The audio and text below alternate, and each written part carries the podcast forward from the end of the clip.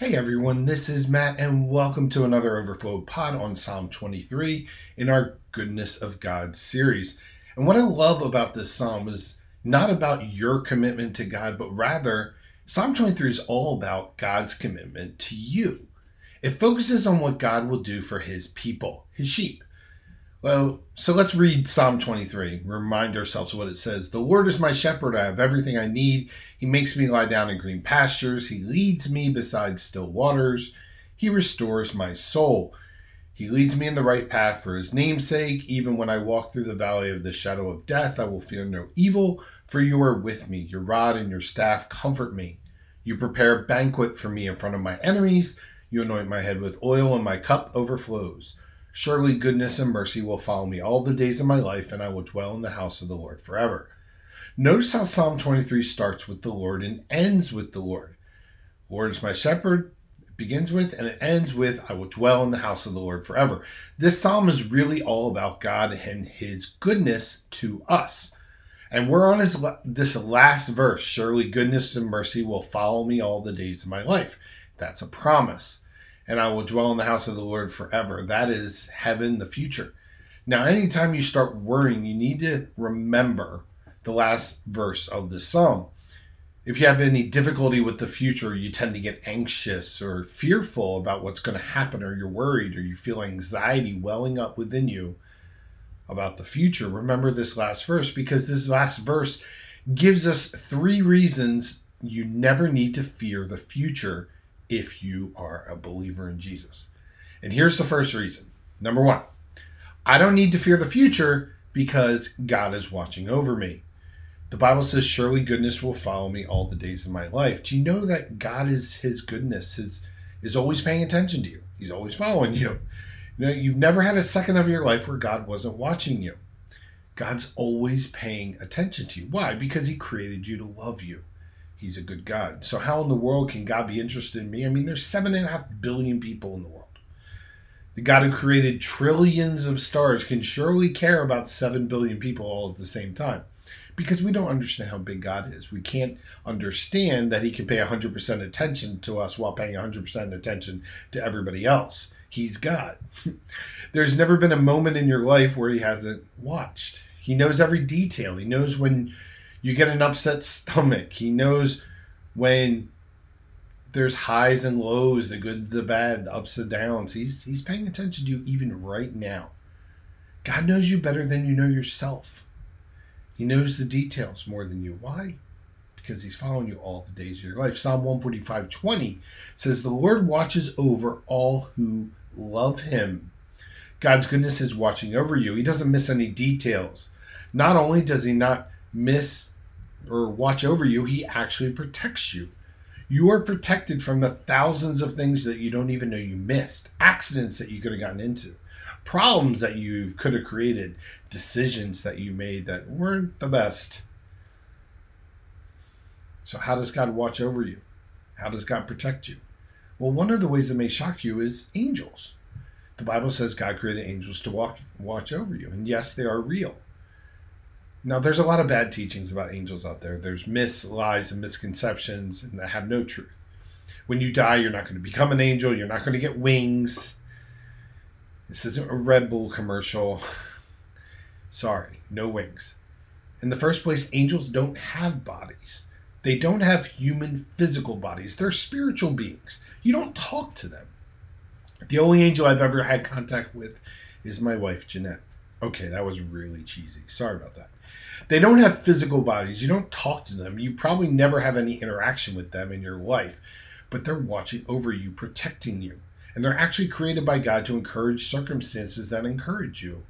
Psalm 91 11 says, God orders his angels to protect you wherever you go. So they're like invisible helpers. There are many ways they do this, but one of the ways is that they create circumstances that you're not aware of. You think, how in the world did that happen? Well, an angel was in action. I read this in from another pastor. Here it goes. Several years ago, a young woman who was pregnant came to me for counsel. She had discovered she was carrying a Down's child, a Down syndrome child, and she was debating what am I going to do with this child? Am I going to keep the baby? Am I going to put the baby up for adoption? What am I going to do? Well, I raised a child. How can I do this? She was very scared, and it's understandable. So I showed her some scripture, like Psalm 139, that God planned you before you were born, every day of your life when you were in the mother's womb. So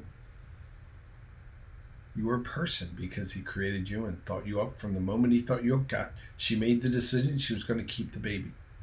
So she went home, and I decided to just write her a little extra note of encouragement. So I took out a postcard, wrote some Bible verses on it, wrote a little prayer, and just a couple words of encouragement, and some stuff I her. I mailed that postcard to encourage the woman. And the post office, being the excellent service that they are, sent it to the wrong address, so she didn't get it. But the woman who did get it read it and decided that she would hand deliver it to that woman. So she goes over, she looks up the address, and obviously it's on the postcard. She goes to the woman's house knocks on the door, and said, Your pastor wrote a word of encouragement to you, but somehow it got delivered to me instead. Right now, I want, to, I want you to know I have a Down syndrome child, and I want to help you through this. Wow. Now, I think an angel rerouted that postcard because that kind of stuff just doesn't happen. What's the logic of how rare a Down syndrome child is?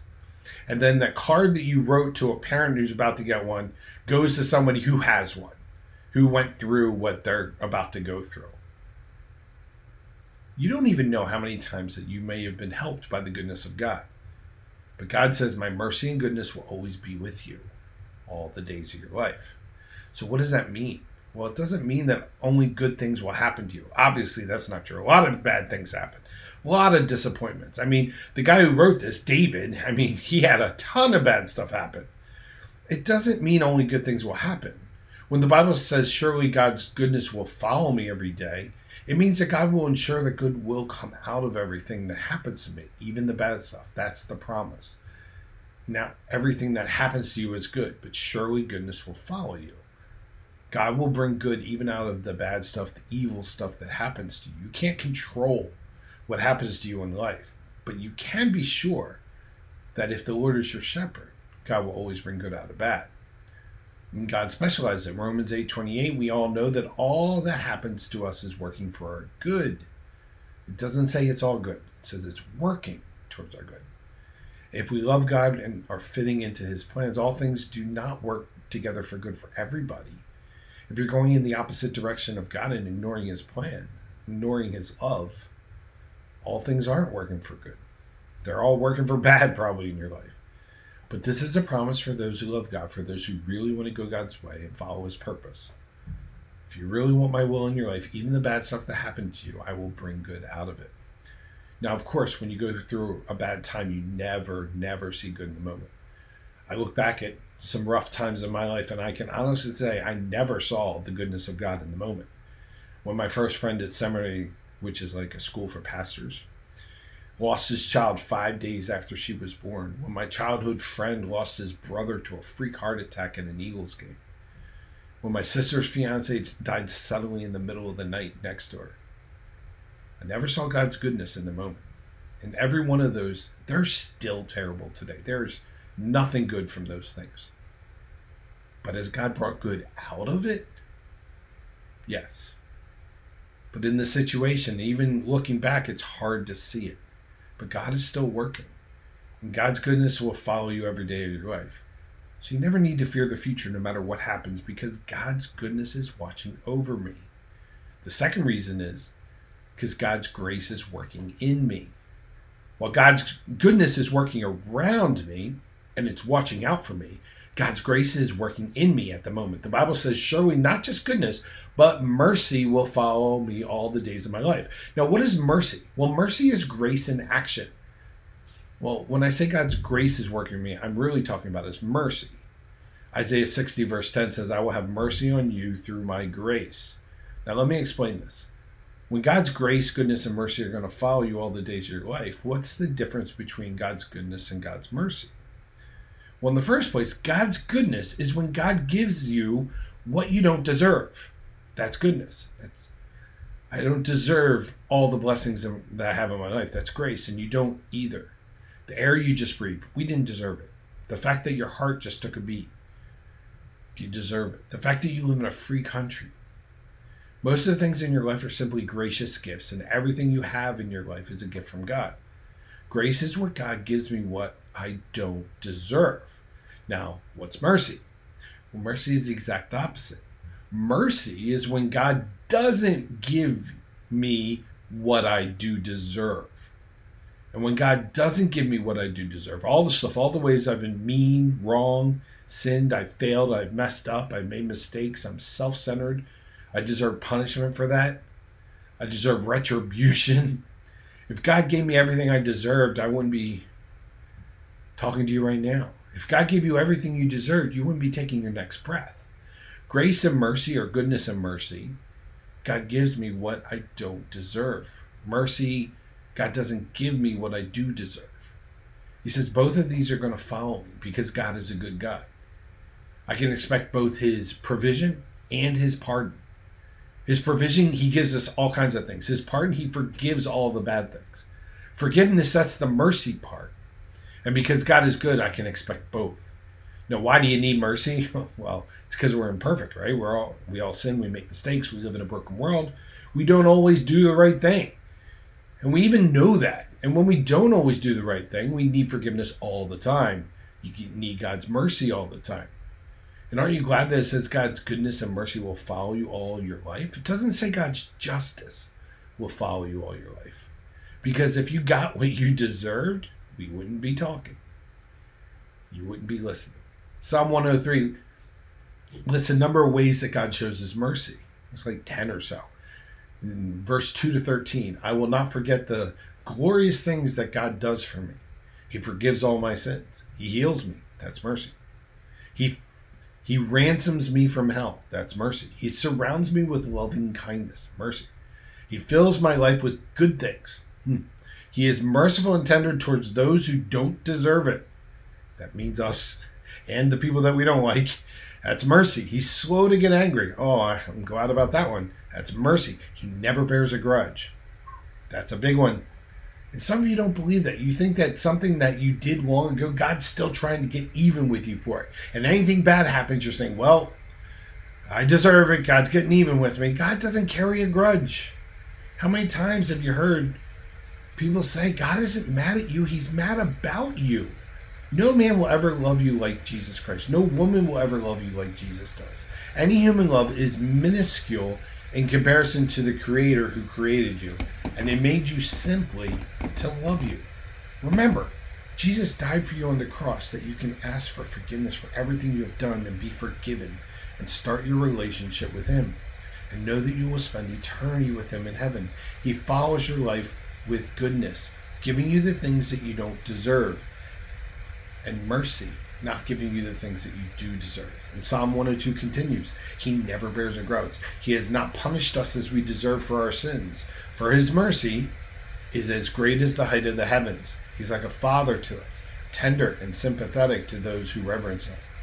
Now, because God's mercy is following you every day of your life, it means you can come to God with any problem, any screw up, any mess up, any fault, any failure, anything 24 hours, he's always there because his mercy is constantly following you. There's never a moment he's not showing mercy to you. You can always come to him no matter what you're going through. It takes away your fear. The Bible says this, Hebrews 4:16, we can come before God's throne. That's talking about prayer, where we can receive mercy and grace to help us when we need it. You know, sometimes you have sin in your life that they're habitual and we all got them. And it's areas that we continually stumble over. Maybe it's a problem with anger. You lose your temper over and over. Or you may have a problem with lust, or you may have a problem with jealousy, or you're, something wrong with your mouth. You can't keep your mouth shut, so you gossip all the time, or you criticize, or you say mean things, and you're thinking, why did I do that? Why did I say that? And if you have an uh, area of habitual sin, sometimes you start feeling a little guilty that you keep coming back to God for the same things. You think God's going to say, you know, God, I did it again. And he's going to say, that's enough. It's too many times. I've already forgiven that one over 5,000 times. You're done. No, that's not, that doesn't happen. And sometimes we can be embarrassed. You know, it was just five minutes ago and I can't even do it without five minutes. I feel so embarrassed. You think God is getting tired? God never gets tired of forgiving you. So don't hold back because His mercy follows you every day of your life. And it's God's nature to be merciful. He loves to show His mercy. He doesn't get tired of it or bored with it or frustrated. He's not like us. God's love shows mercy and it never stops. Let me read that verse again. We can come before God's throne where we can receive mercy and grace to help us when we need it. Now, this phrase, mercy will follow me all the days of my life, it says goodness and mercy will follow me. I think of two pictures. It's kind of like, uh, they're kind of metaphors. And the first is, you know, the words are shepherd, you, he's leading the sheep, and the shepherd's out front of the sheep. And he's walking with the rod and the staff, and they're following the sheep. But at the back of the flock are a couple of border collies. They're sheep dogs. And those little sheepdogs are nipping at the heels of the sheep, making sure they don't run off into the ravine. And those sheepdogs are keeping you on the track, following the shepherd. The sheepdogs in your life are God's goodness and God's mercy. Let me introduce you to these border collies. One's called Mercy. One dog, that little doggy, and one little doggy is called Goodness. And God's goodness and mercy follow you as Jesus is the shepherd. Does that make sense? They're moving you in the right direction. Another picture I think of is, you know, having kids is a mom. Any mother of a toddler that, you know, a toddler makes a ton of messes, has no idea what they did, will destroy a house within you just turning around. And you know what a mom does? A mom goes around behind the child and picks up the mess without complaining.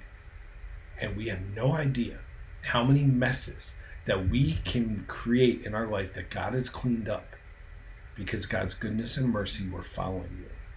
You made a flippant decision, a stupid decision, and you're not going to realize the chaos you left behind.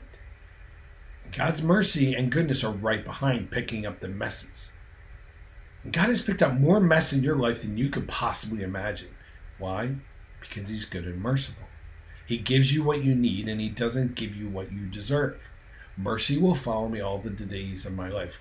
God doesn't say, okay, on Monday, Wednesday, and Friday, we'll have goodness. Tuesday and Thursday, mercy's turn. And Saturday and Sunday, you're on your own. No, he's always merciful every moment of every day. He's always good every moment of every day. And when you fully understand that God is never not good to me, and God is never not merciful to me, when you face your future, all of a sudden your fear level goes down. You go, so what? You don't know what's going to happen next week, much less next year or in the next 10 years, but I do know this God's goodness and mercy will be with me, and He'll be bringing good even out of the bad stuff. He's going to be forgiving me, no condemnation with all the bad stuff. What are you worried about? What are you afraid of? Fear comes when you fear punishment or when you fear you're not going to have what you need when you get there. You don't have all the resources you need, but God's goodness and mercy will be with you all the days of your life, so you'll have everything you need. And you say, "Well, I don't feel God's goodness all every day of my life. I don't always feel God's mercy every day." Who said anything about feelings? Feelings are unreliable. Feelings come and go. Here, here's a here's a statement. God is not a feeling. God is always good to you, whether you feel it or not. God is always merciful to you, whether you feel it or not. It's based on who He is, not how you feel. Everything, absolutely everything in your life, you owe to the goodness and mercy of God, and it's going to follow you all the days of your life if the Lord is your shepherd. Remember, it's not just a feeling. Now, here's a third reason you don't need to fear the future God's goodness is watching over me. God's grace is working in me. And here's a big one God's glory is waiting for me. God's glory is waiting for me, and I will dwell in the house of the Lord forever. That's heaven. The psalm is building up to a crescendo. I will dwell in the house of the Lord. That's the big ending. It means I don't have to fear death. It's the number one thing people fear because it's a transition, it's transfer. We're going to heaven. God saves the best for last. If you love and know Jesus, if the Lord is your shepherd, it just gets better and better because even if I have a tough life here on earth, when I get to heaven, there's going to be no more sorrow or suffering or sin or sickness or sadness, problems, pains, and pressure. It's unbelievable. With Jesus, it keeps getting better and better. The best is yet to come. Now we can see a glimpse, a little glimpse of God's glory right now. And when you look at the heavens, the Bible says the heavens declare the glory of God, Psalm 19:1. Look at all the stars. Well, God is pretty big. He's pretty powerful. You look at the sun and the moon, and when you look at the tens of thousands of plant varieties and animals and species that God created, you see his glory. God's a creative God. When you see the beauty of a sunrise and a sunset and a waterfall, you see the glory of God. You see a glimpse of it here, even on a broken, messed up planet. There's a lot of beautiful stuff here. But the Bible says that I can see God's glory in you just a glimpse because you carry the image of God in you. It's broken, but you carry that. The Bible says one day when you get to heaven, you're now going to see the full glory, the full goodness, the greatness, the full beauty of God. We're going to take a we're going to look at that in detail probably in a couple weeks. But the Bible says this in Isaiah 63 15. Lord, look upon us from heaven where you live in your holiness and glory. God's complete glory in heaven is unhindered by anything. And every description that you've ever heard, pearly gates, streets of gold, they're so far inferior. They're just metaphors. They're not literal pictures. There's not going to be gold plated streets. I mean, that's just ridiculous. It's going to be white with clouds. Who knows? You think of the greatest, most beautiful thing you've ever seen on earth and multiply that by a trillion times where there's no sin, sadness, sorrow, or suffering, and that's heaven. Can't imagine the details of heaven, but we do know it'll be glorious. 1 Corinthians 2 9, no eye has ever seen, no ear has heard, no mind has ever imagined what God has prepared for those who love Him. Wow. So, what in the world are you afraid of? Why are you afraid of death? You're going to be in a better place if the Lord is your shepherd. We don't get a picture, full picture of what heaven's going to be like, but God does give us some secrets. They're scattered throughout the Bible. And if you read the Bible, they're not secrets, but He does give us some hints. One of the things God tells us is that because He's a good and merciful God, He's made to love you. And that's His plan for you. God's plan for you at the very beginning of time, before He even created the universe, God thought you up. He wanted children. God's plan for you, and that is He prepared in advance, is that He's going to share His glory with His children. That's hard to understand as an incompetent, frail sinner. Romans 9:23 says this, God wanted to reveal his abundant glory. He wanted to show you how good, how kind, how merciful he is. Which Romans continues was poured out on us, those who are his objects of his mercy. You're an object of God's mercy. He doesn't give us what you deserve. So if you understand that God is watching over you every day, second, that His grace is working for you every day, and third, that God's glory is waiting for you, you will have a new level of confidence in your life. You certainly won't be anxious about the future because God's goodness and grace and glory are all involved in your future. Well, I hope that has encouraged you today. And in the next pod, we're going to look at how to live fully and fearlessly each day of our lives. So God bless, and I'll see you in the next pod.